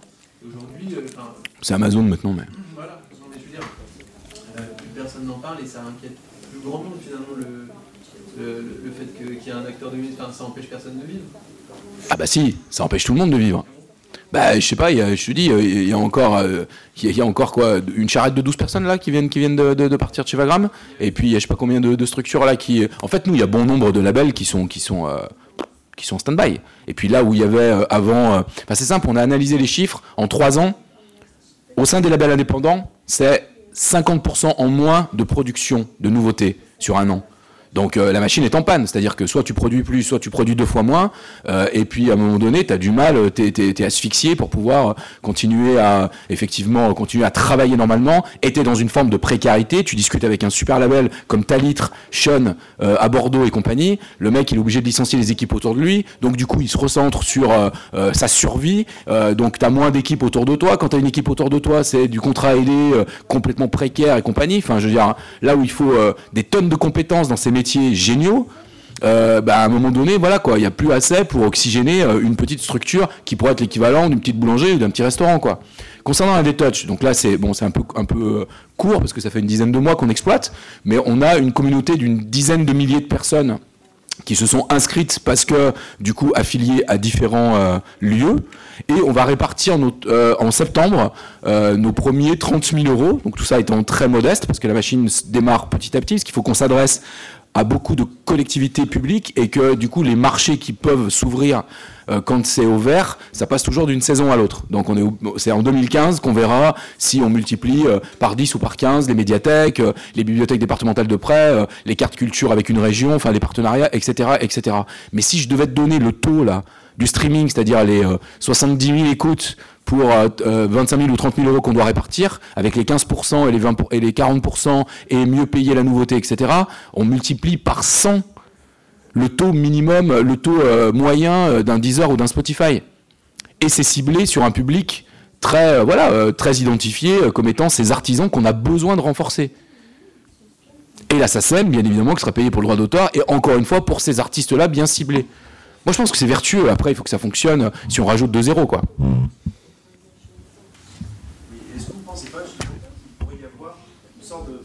Système à deux vitesses, il y aurait Deezer et Spotify pour les gros catalogues, il y aurait vous pour les indépendants à côté, vous seriez sur deux, deux marchés différents en quelque sorte, et les gens peut-être verraient les deux, les deux abonnement pour ceux qui peuvent, un seul s'ils s'intéressent qu'à la musique euh, mainstream entre guillemets et que la musique indépendante de l'autre côté. C'était un peu Bah, ce que je disais tout ce- à l'heure. en Oui, fait, mais ça, oui. ça, ça, c'est en fait 99%, je pense, du catalogue d'Un Touch, il est sur YouTube gratuit, il est sur Deezer, et il est sur Spotify.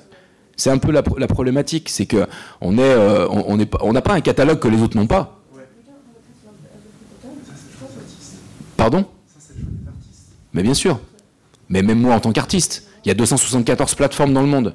J'ai même focusé euh, une sortie un peu particulière par rapport à la Russie, où on, a traduit dans la langue, où on a essayé effectivement d'aller euh, euh, discuter, parce qu'on fait de la pop déviante, à une communauté là-bas. On ne peut pas, à un moment donné, demande- enfin, dire, demander à des artistes de se couper de 273 plateformes pour n'être que sur une plateforme.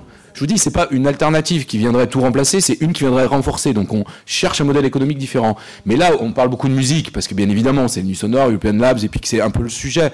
Mais là où nous, on est en train d'évoluer, il y a la couche vidéo qui arrive dans euh, deux mois.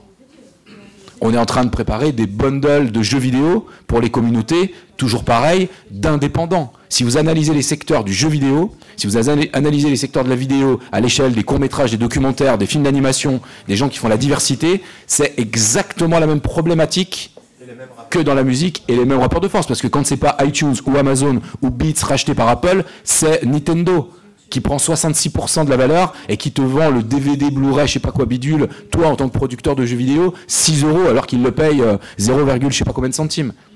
Donc c'est les mêmes problèmes dès que tu es dans une échelle artisanale, dans un marché comme ça, euh, numérique, globalisé.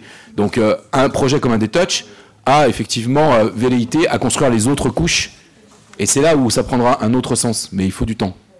Euh, Il y a Antoine qui voulait peut-être rebondir, peut-être à, à répondre à une, question- à une question, non, de la première question Tu voulais pas? He can go first. Yeah. Okay. Yeah. Il y a Romain, il arrête pas de faire comme ça depuis tout à l'heure. euh, Je parle, il est pas d'accord avec moi.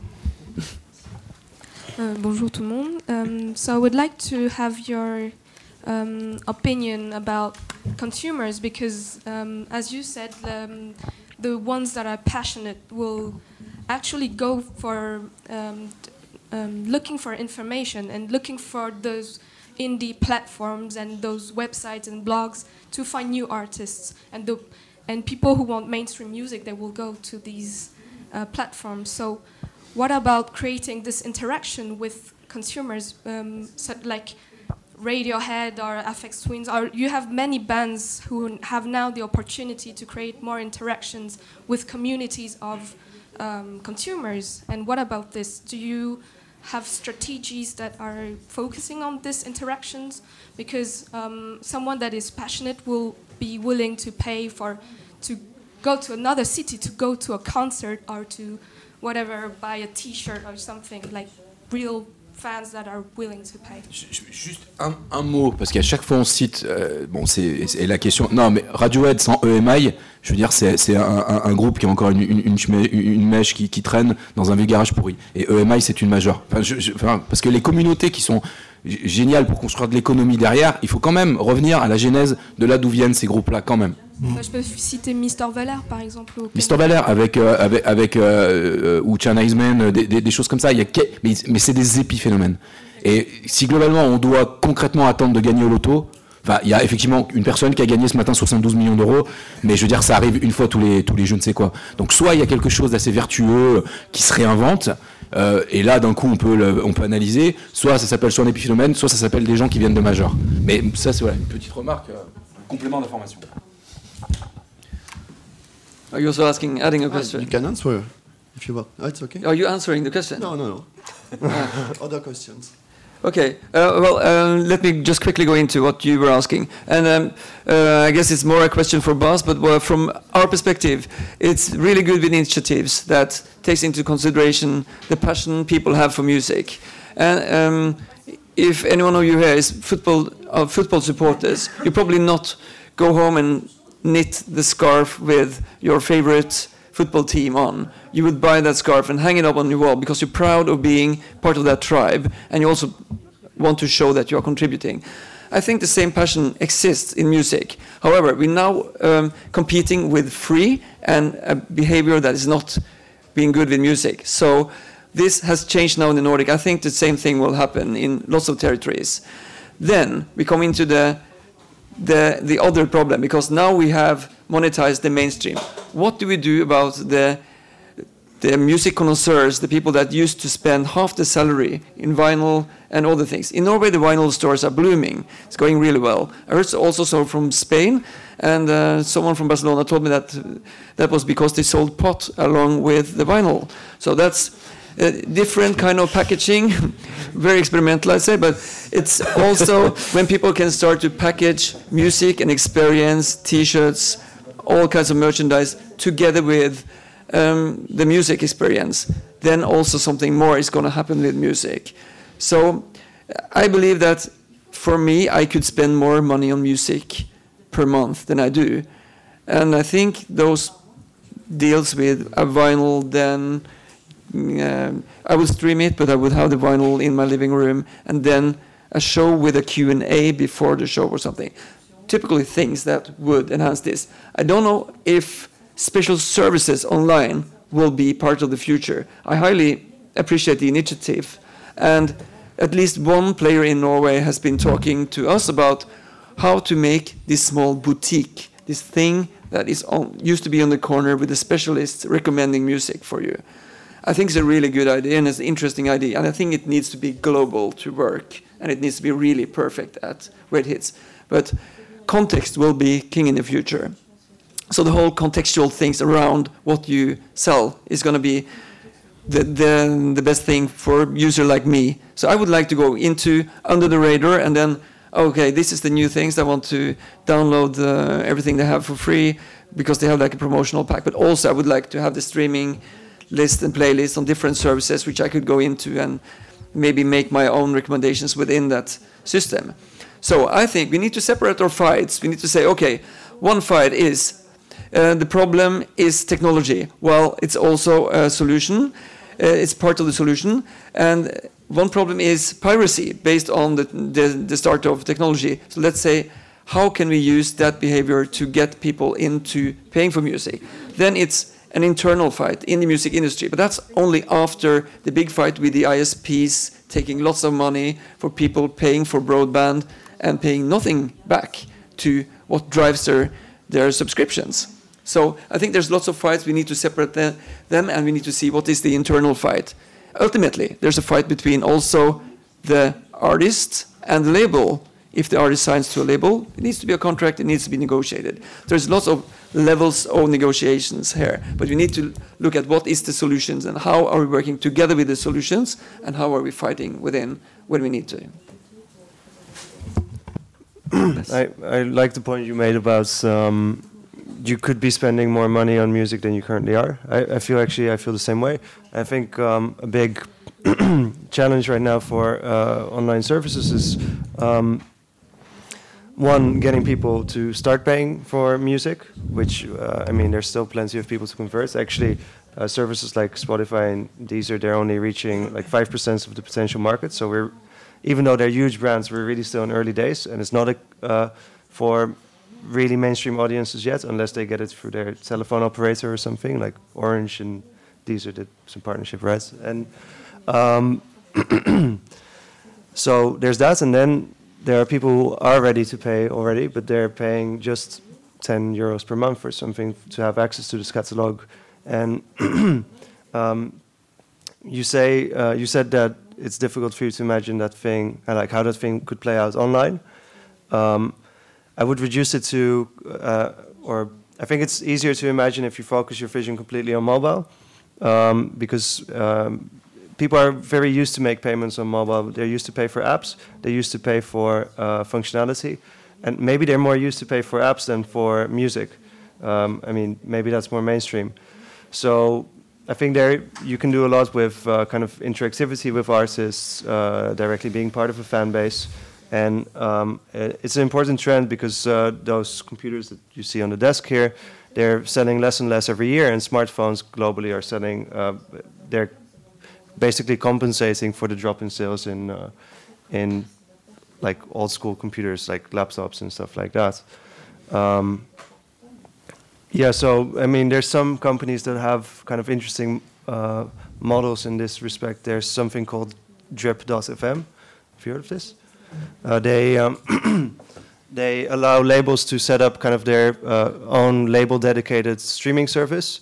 So what a lot of labels do is they uh, put pre- pre-releases on there. So you pay a subscription, ten dollars per month. It goes directly to the label. This is usually for labels that have a very specific um, kind of creative footprint. Um, that that have uh, like it, it works if you have a jazz label. It doesn't work if you're uh, having all genres. Probably you have to have some some clear kind of label um, to use a different uh, sense of the word. So um, there's some potential there, but I think there's a lot of room next to the big streaming services to to do other stuff like uh, like what you're you're doing, for instance.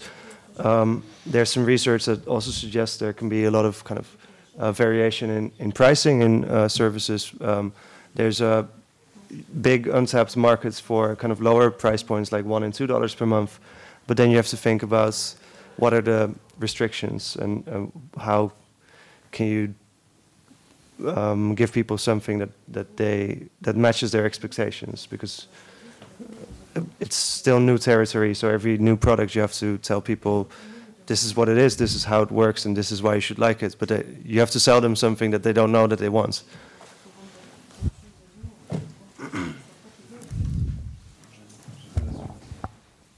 J'en avais une aussi. J'avais une question, oui. euh, J'ai passé un peu, de, enfin Fabrice euh, de l'IRMA. Euh, J'ai passé un peu de temps idem avec euh, pas mal de startups et puis euh, donc suivant tout le paysage, euh, à la fois français, européen et mondial, euh, la plupart des, services qui, étaient développés étaient des services qui s'attachaient à, toutes les, API des, euh, euh, des services de streaming. Voilà, ces services se greffent sur ces catalogues. Ça leur évite bien évidemment d'avoir à négocier les catalogues. Je voulais savoir comment vous, streamer indé, vous pensez travailler avec ces nouveaux acteurs de l'émergence qui proposent des services différents, complémentaires. Euh, En deux mots, qu'est-ce que c'est ce type d'application justement? Qu'est-ce que ça propose en plus? Alors, une API, euh, euh, le concept, c'est euh, une interface qui permet de réutiliser des données euh, et donc de créer des services supplémentaires euh, attachés euh, à un silo de données, qu'il s'agisse de contenus musicaux euh, ou bien également de données sur les utilisateurs. Voilà, par exemple, mais etc. etc.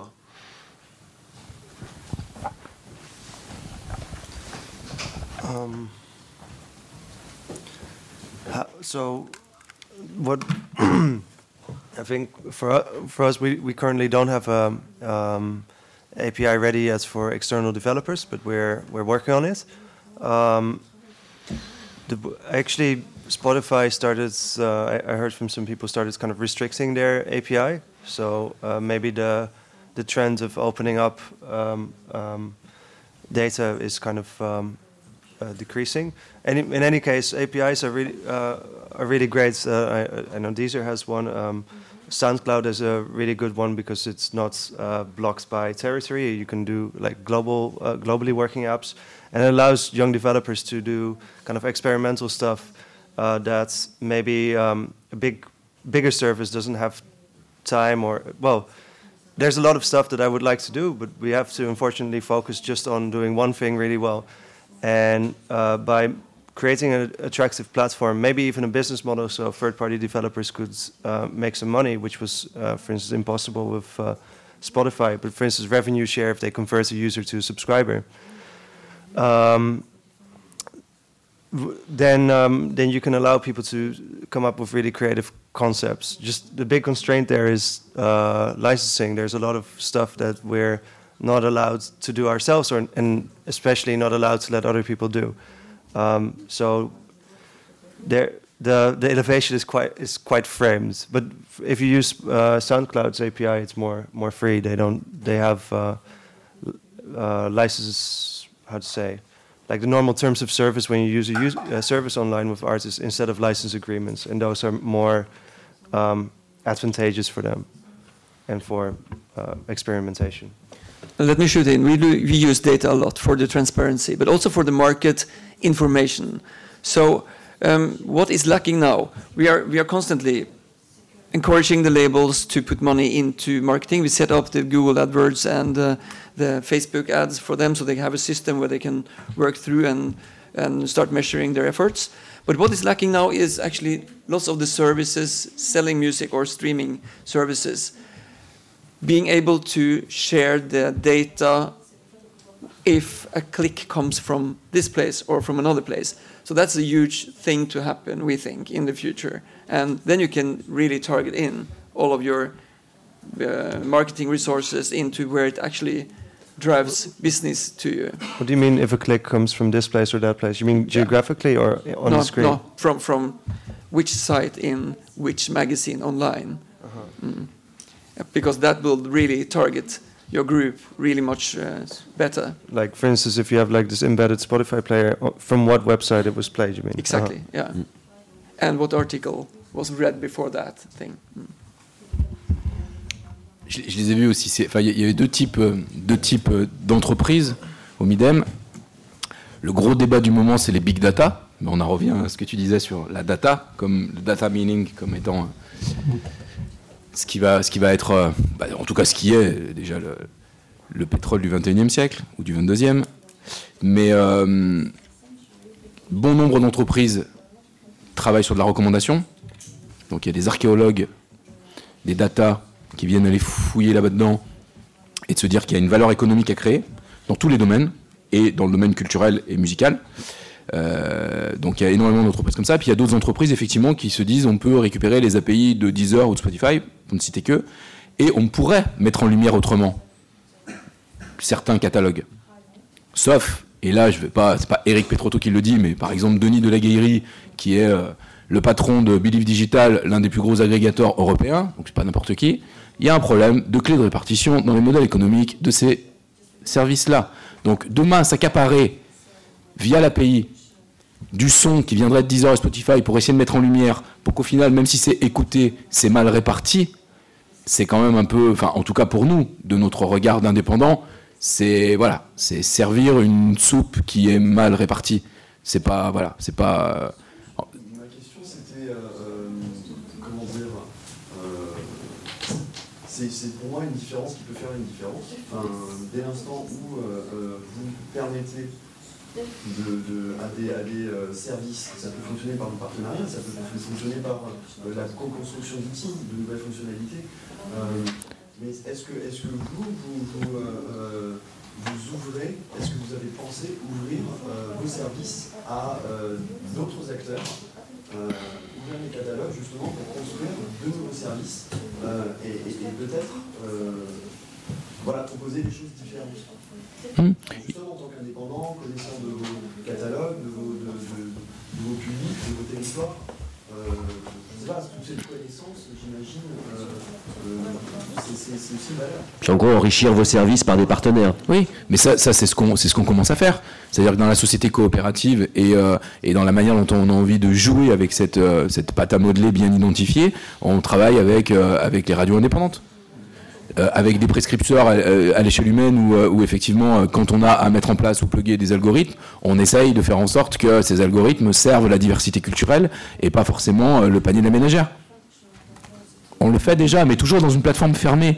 De toute façon, c'est ça qui est, c'est ça qui est délicat. C'est-à-dire que dès lors que tu souhaites ouvrir et que tout le monde peut écouter, tu exploses les taux des rémunérations. Si tu veux maîtriser la rémunération d'une écoute, si tu veux lui redonner de la valeur, il faut que tu puisses, tu vois, border qui a accès à tout ça.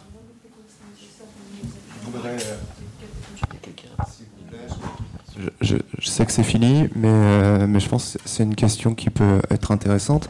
Euh, on est sur un truc qui s'appelle le European Lab et, euh, on- les a assez peu évoqués, mais les fournisseurs d'accès Internet, je trouve, sont, peu interpellés sur, ces questions de, la distribution culturelle au niveau global. Or, je pense que ce qui motive le fait qu'on se connecte à Internet, euh, c'est précisément, à mon avis, à, des, taux et des pourcentages gigantesques, c'est précisément euh, le, bien culturel. Or, on se rend compte que petit à petit, ils arrivent à baisser leur prix, eux, et donc s'ils arrivent à baisser leur prix, peut-être qu'ils pourraient le baisser moins vite et, euh, contribuer aussi à injecter de l'argent. Et donc, pour, pour, élargir le truc, je pense que toutes les solutions indépendantes mises bout à bout représentent finalement un assez gros marché sur un territoire comme l'Europe. Et la question c'est euh, est-il envisageable qu'il y ait une coordination entre, euh, entre les différents fournisseurs de culture, entre les différents producteurs, ou, qui puissent peser à l'échelon européen euh, pour, qui, pour, pour, et, pour que l'Europe puisse peser aussi sur les, sur les fournisseurs d'accès? Euh, ce matin, là, je, je lisais ça euh, quand j'étais pas très concentré en vous écoutant. Euh, euh, Google se voit euh, contraint et forcé de devoir effacer sur demande des particuliers européens les données personnelles. C'est tombé ce matin. Donc il y a, il y a un pouvoir sur, sur une coordination globale qui peut peser aussi sur, sur les majors. Donc voilà, pour finir, je pense que c'est suffisamment vaste. Mais vu que c'est l'Europe, euh, ce qui nous occupe aujourd'hui. Je suis désolé, on va être obligé d'arrêter parce qu'en fait, il y a un storytelling Laurent Garnier qui commence et peut-être qu'il y a des gens qui veulent y aller. Donc, je vous invite peut-être à continuer euh, la discussion. Mais je- J'ai juste une phrase. On a tort quand on dit que les fournisseurs d'accès ne contribuent pas. Ils contribuent énormément pour le cinéma. Ils ne contribuent pas pour la musique. Bah, merci à tous. Merci à vous trois.